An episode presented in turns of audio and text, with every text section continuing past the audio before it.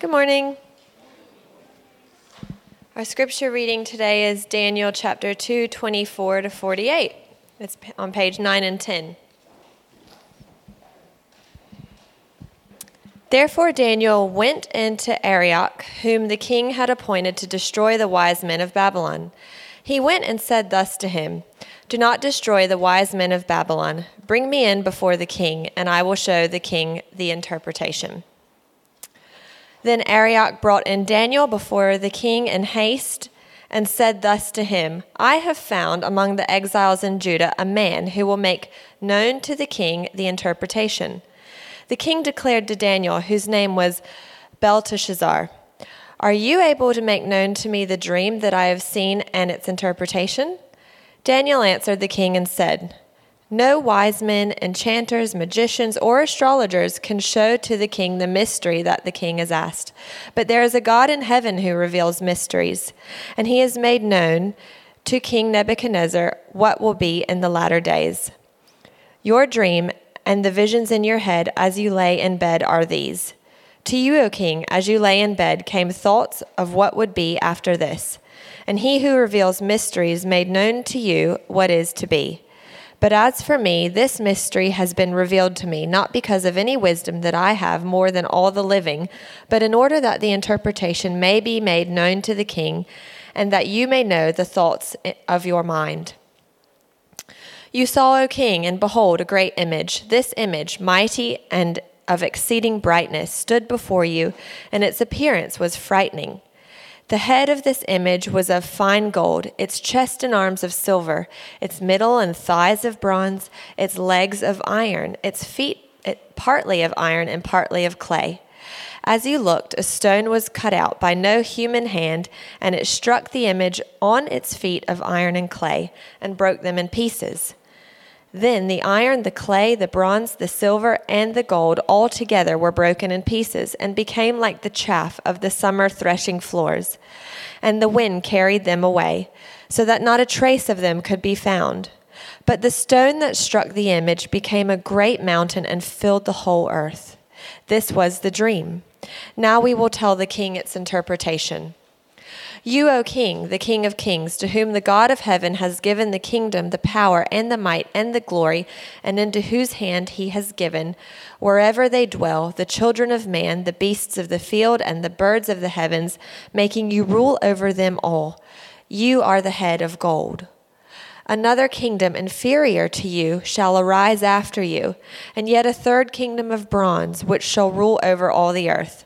And there shall be a fourth kingdom, strong as iron, because iron breaks to pieces and shatters all things.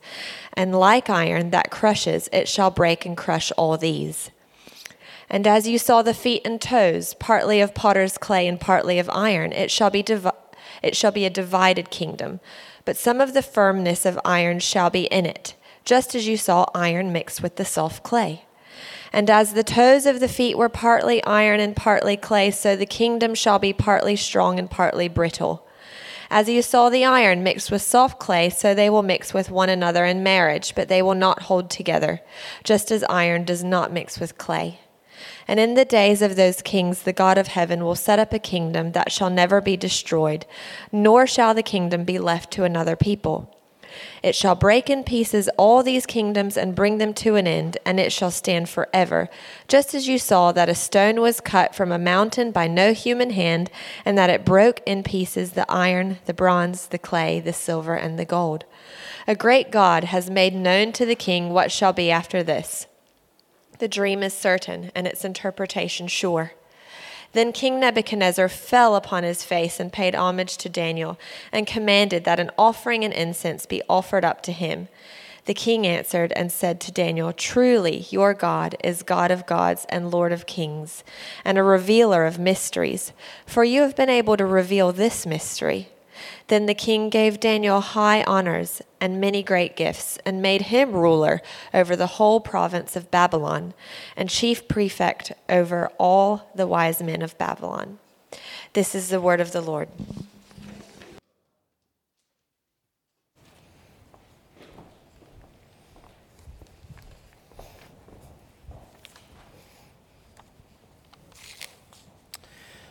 Long reading.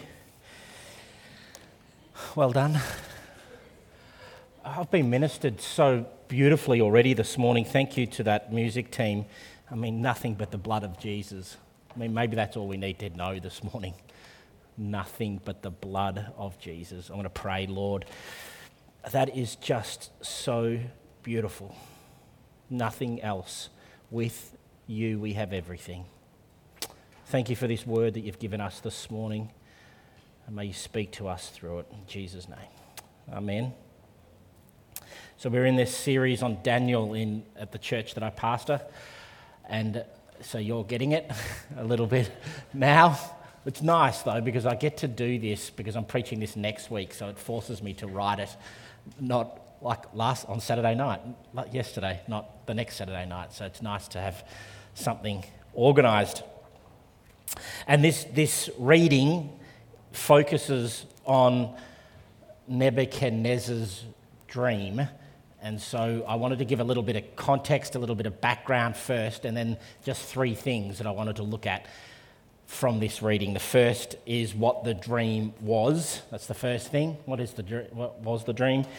What the dream means is the second thing. And thirdly, what does the dream do? What does, it, what does this dream of Nebuchadnezzar actually do? So, three things what the dream was, what it means, and what it does. They're the three things we're going to do. Dreams. Dreams, we all have them. Sometimes we forget them. That might be a good thing, actually. Um, but uh, we all have them scary dreams, funny dreams, weird dreams. You know, when the MSG kicks in, they're pretty weird. Um, sad dreams, embarrassing dreams. I once had a dream when I was a little boy. It was sort of a recurring thing in my primary school years where I would be standing in front of the classroom about to go in and I'd realise that I was naked. So, any psychologists out there, you're probably going to have a field day with that one. Um, but you've probably had them. You might be able to relate to that one. And the whole dream would be about trying to hide myself. Another dream that I had, well, I still sort of have actually. It's a frustrating dream. I'm playing golf with my mates. It's a nightmare, actually. Uh, and I'm I'm putting the ball on the tee, and every time I go to hit it, the ball falls off the tee, and I can't play the shot. And I just, and then things happen, and I just can never actually hit the shot. And my mates are frustrated. I'm frustrated. I wake up, I'm snoring. Um, and uh, it's the most frustrating dream. And I have sad dreams. I had a really troubling, recurring dream in my teenage years um, I dreamed that my dad died. It was a very sad dream. I think that was something to do with just getting older and realizing that one day your, your parents die. It was a sad and troubling dream. Nebuchadnezzar's having this troubling dream. That's what's happening. That's what's happened in chapter 2, verse 1. He couldn't sleep because of his dream, and if you lack sleep, that's a, that's a form of torture. It's, it's a terrible thing, and it's brought Nebuchadnezzar to his knees. Now, you've got to remember that Nebuchadnezzar is the untouchable dictator, if you remember this from a month ago. Uh, he's got everything, uh, everything that a dictator could ever want a huge empire, uh, a loyal army. Uh, he had just flexed his muscles and had taken the elites out of Jerusalem. Remember, we learnt that? Out of Jerusalem and brought them into Babylon. I drew it up on the whiteboard someone said to me after the service, that wasn't a great geography lesson, but it was a good history lesson. um, so, but that's what he's done. That's what Nebuchadnezzar has done. And people are waiting on him hand and foot. Everything a dictator could want, he had, yet he was troubled. A dream had brought him to his knees. And this dream was a mystery. And so, what did he do? He gathers what's called the wise men. These wise men together, they're magicians, enchanters, sorcerers, and astrologers. Equivalent today of maybe political uh, consultants. That's debatable, but uh, social trend spotters, or maybe just religious gurus. And he has brought them together, and he wants two things. He wants two things. The first thing that he wants is he wants them to tell them what the dream was And the second thing he wants is an interpretation of it what the dream was and the interpretation of it. He's asking them what was the dream. It's like a no clue situation. They've got no idea. I remember as a kid, we used to play a game called Trivial Pursuit. You remember that game? Classic of the 80s. Um, and when you would go for a chip, which was like the thing that won you the game, you had to get these chips in a little cylinder. For you who weren't born in the, you know, if you weren't alive in the 80s, you're missing out. But the whole idea was when you went for a chip, it was a no clue situation. Nebuchadnezzar's giving no clues. They've got no idea. It's like, just tell me what I dreamt about. And no one can do it. No wise man can tell him what the dream was. It's an impossible task. And so Nebuchadnezzar is so frustrated by this that he actually says that all the wise men are going to get it in the neck. They're going to die. They're going to be killed, including Daniel and his mates. And so the hunt is on for Daniel. And it's like a fox on a fox hunt. They're after him because he's one of these wise men. But we read before our reading today that Daniel uses wisdom. Uh, he begs Nebuchadnezzar for some more time. He gets some more time and then he begs his mates to pray. They pray and God reveals the mystery to Daniel. And then he praises God for it. That's where we're up to. And so in our reading today, uh, Daniel is taken to Nebuchadnezzar to tell him what the dream was, what this mystery, mysterious dream was. You can read it there in verse 31 to 35. And my first point, what the dream was. Daniel tells him pretty straight up. It's a dream about an enormous statue so I was thinking of statues in Fremantle. At first, I thought about that statue down there in front of South Fremantle footy ground, you know, of the guy taking the hanger, the specky, out the front of that ground. It wouldn't have been like that. It's something far bigger. He's thinking of something like, think of Rio Tinto. That's the biggest building in Perth, tallest building. That's what it was like in their eyes. This was an enormous, huge uh, image and of a, an enormous um, yeah, this enormous image, which had a gold head on the top. It had silver and arms as a, um, and, and a silver chest, a bronze belly and thighs, legs of iron, and feet of iron and clay. But there's also in there this mysterious rock. This other character comes into play. There's this mysterious rock that smashes the feet of this huge statue. And it, blows it away. It's like this rock comes, it's a pebble, it hits the feet. All of it crumbles into dust. And then the wind comes and blows it away. That's what the dream was. But what's interesting, just two points here, is how Daniel describes to Nebuchadnezzar how the mystery was revealed to him, to Daniel. First interesting point Daniel reminds Nebuchadnezzar that no wise man could explain this mystery. No wise man, enchanter, magician, or diviner can explain to the king the mystery he has asked about. But there is a God, verse 28, in heaven who reveals mystery. No pagan God, no pagan God, no pagan magician can reveal this dream. Only God, the God of mystery, can reveal the mystery. It's the first thing that Daniel says to Nebuchadnezzar. But the second thing that I found interesting is verse 30. And it describes how Daniel uh, describes this revelation. Says, As for me, this mystery has been revealed to me not because I have greater wisdom than anyone else ever alive. Not because he's wiser than the wise men, this is an act of grace by God to Daniel. And it saves Daniel's life. Daniel is saying, It's not what I've done, but it's what God's done. It's not me, it's God. As Christians, when we share our faith, or we tell people why we believe what we believe, the gospel should cause us to do it like Daniel is here, to have a posture like Daniel, how this mystery was revealed to Daniel. You see, most people in Australia, most people in our country, most people in Fremantle think that fundamentally what Christianity is about is about being a good boy and a good girl and doing the right things so God will bless you. That's what they think you and I believe. But we know we don't contribute to salvation at all.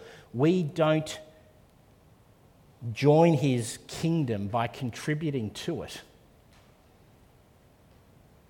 Nothing. He invites us in. It's not what we do, but what the king of the kingdom has done. He lived the perfect life and died the perfect death. The life we should live, he lived, and the death we should die, he died. All that we deserve, all our sins fell on him, but all the blessings he deserves comes to us. God treats us if we like we had done everything that Jesus has done. That's the gospel. We can't boast. It's what Jesus has done. When the Father looks at us, he sees Jesus. Everything that he did is now ours. Now you know your life. You know it. You know what you think. You know what you've done. You know what you'll do. A lot of it's not good. Yet Christ's righteousness is given fully to us. How can we boast? It's not what we do, it's what God has done in Jesus. It's by his power that Daniel is saying that the mystery has been revealed. It's by God's power that the mystery of salvation, and we don't even get all of it, we don't really even understand ourselves that He has saved us. Some of us even think it's still because we're smart or that we've got the, we think the right way. It's not any of that. I don't care what political party you're with. I don't care what footy team you follow. I don't even care what church you go to. It has been revealed to you completely by Him and nothing we have done. It's purely free grace, and that is great news. Because it strips us of thinking we're better than anyone else. Because you and I put our f- pants on the same way. No one's better. This is the ultimate level playing field. Christianity is the most negative worldview you'll ever want to think about. It says you're far worse than you think you are. Far worse. But it's also the most beautiful and positive worldview that you could ever have because it says you're more accepted and loved than you could ever dare hope in Jesus Christ. So it saves you from complete falling depression, falling away and dying and hiding under a tree for your whole life. But it also puts you, it stops you from thinking that you're great and that you're better because it's all Jesus as well.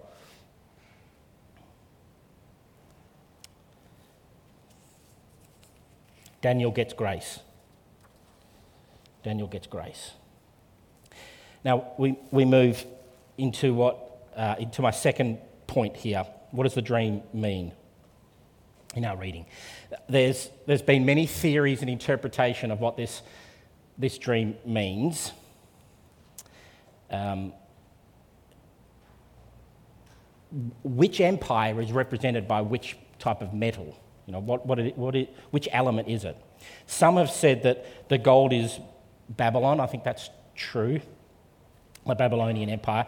But silver might be Persian Empire, bronze uh, sorry, uh, Silver Persian, uh, Bronze Greek Empire, and maybe the iron part there of this huge statue is of the Roman Empire.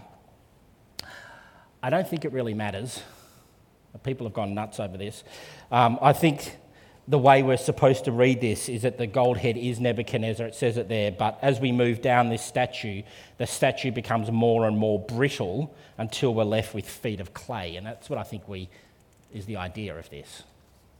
That's where we get that phrase, you've got feet of clay from, by the way, from Daniel. Brittle feet of clay.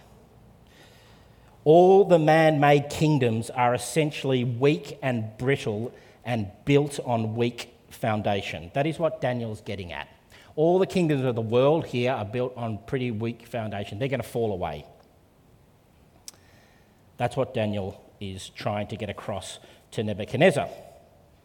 Now, we know that's true, don't we? At a meta sort of view, we understand that. We all go, yeah, of course, there's a new king in England now. The presidential race in the US is about to start. Uh, McGowan's just resigned. One day the coalition will be back in power, then it'll be back into Labor, and then someone else, and it just goes on and on. But what about in our own lives? See, we all have our own kingdoms. We set them up, we have them. We have good things in our lives that we make ultimate things and they become our, our kingdoms. Um, there's a, um, a theory, this is where I get to use the whiteboard, my favourite. There's a theory by economists. Economists cut the world up into uh, a, a, way where they say goods and services are, are traded. And there's one theory that every, there's five capitals in the world. Five capitals. The way you can cut the world up. Economists always they do this well. Uh, the, the first one is financial capital. The second way is intellectual capital. Don't even know if I can spell that. Uh, third one is uh, physical capital. We all have physical capital.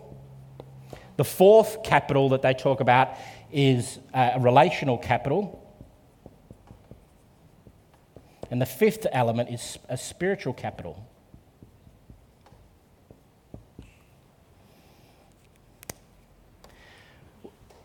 financial capital, intellectual capital, physical capital, relational capital, spiritual capital. The world will teach you that that's the most important order as well.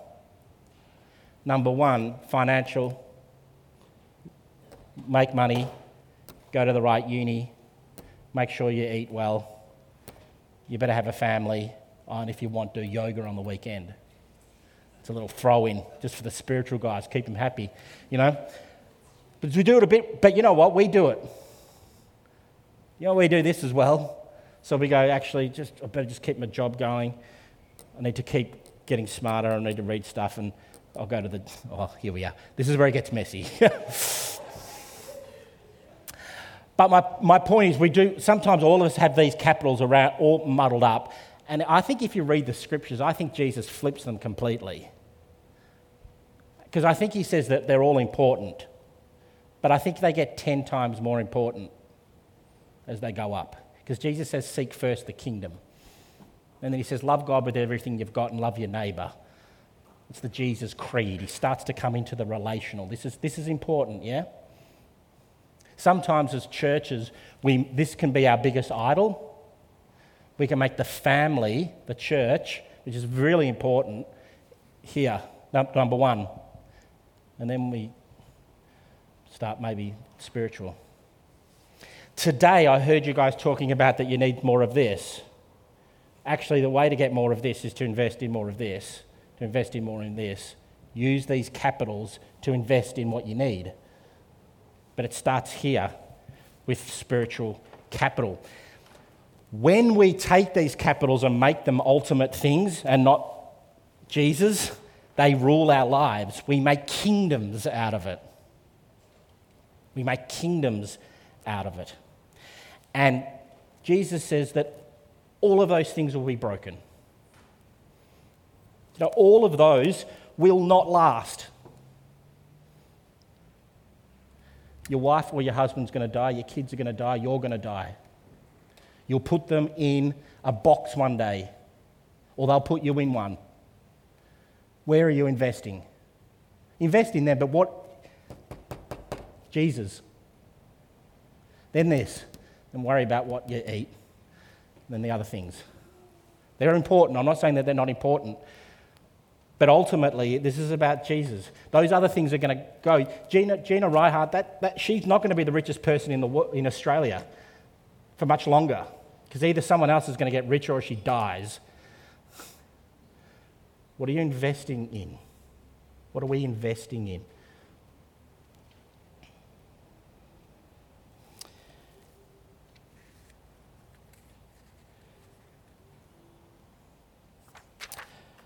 So, Daniel is telling Nebuchadnezzar, this is what kingdoms are like. They fall away. Our own kingdoms fall away, but his kingdom never does. Which gets me to my third and final point.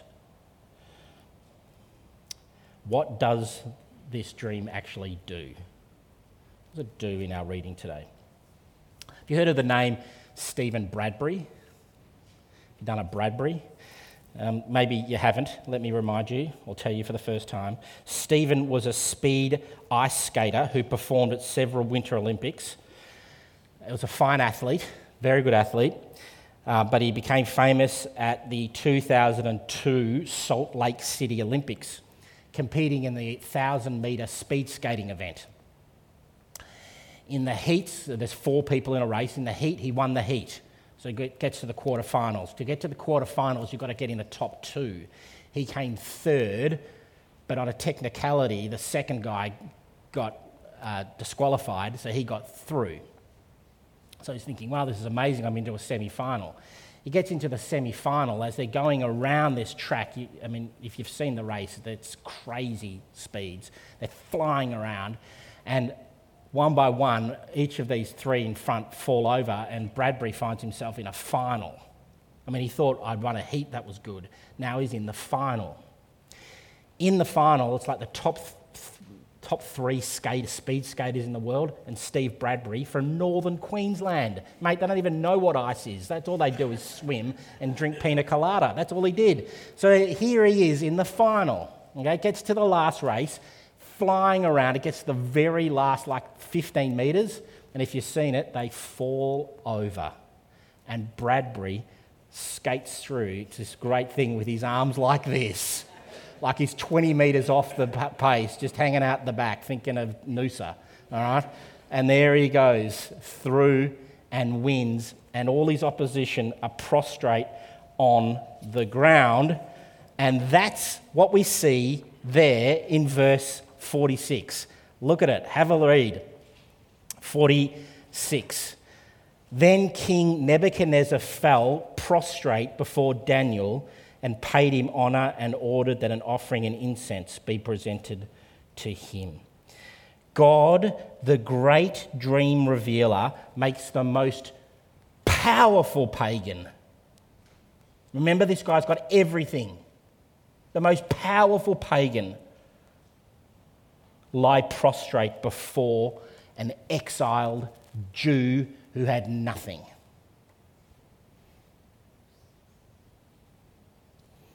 See, the contest in the whole way through Daniel is will the might of the Babylonian Empire and all its gods crush and destroy Israel, the small little state, and its God Yahweh? That's the contest. That's what's really going on in this whole book. It's a battle between these two huge, well, one massive empire and one that looks absolutely hopeless. It's even had all its people ripped out of it. Who's going to win? And we see today that it's simply and straightforwardly it's the great God who wins and his kingdom endures forever.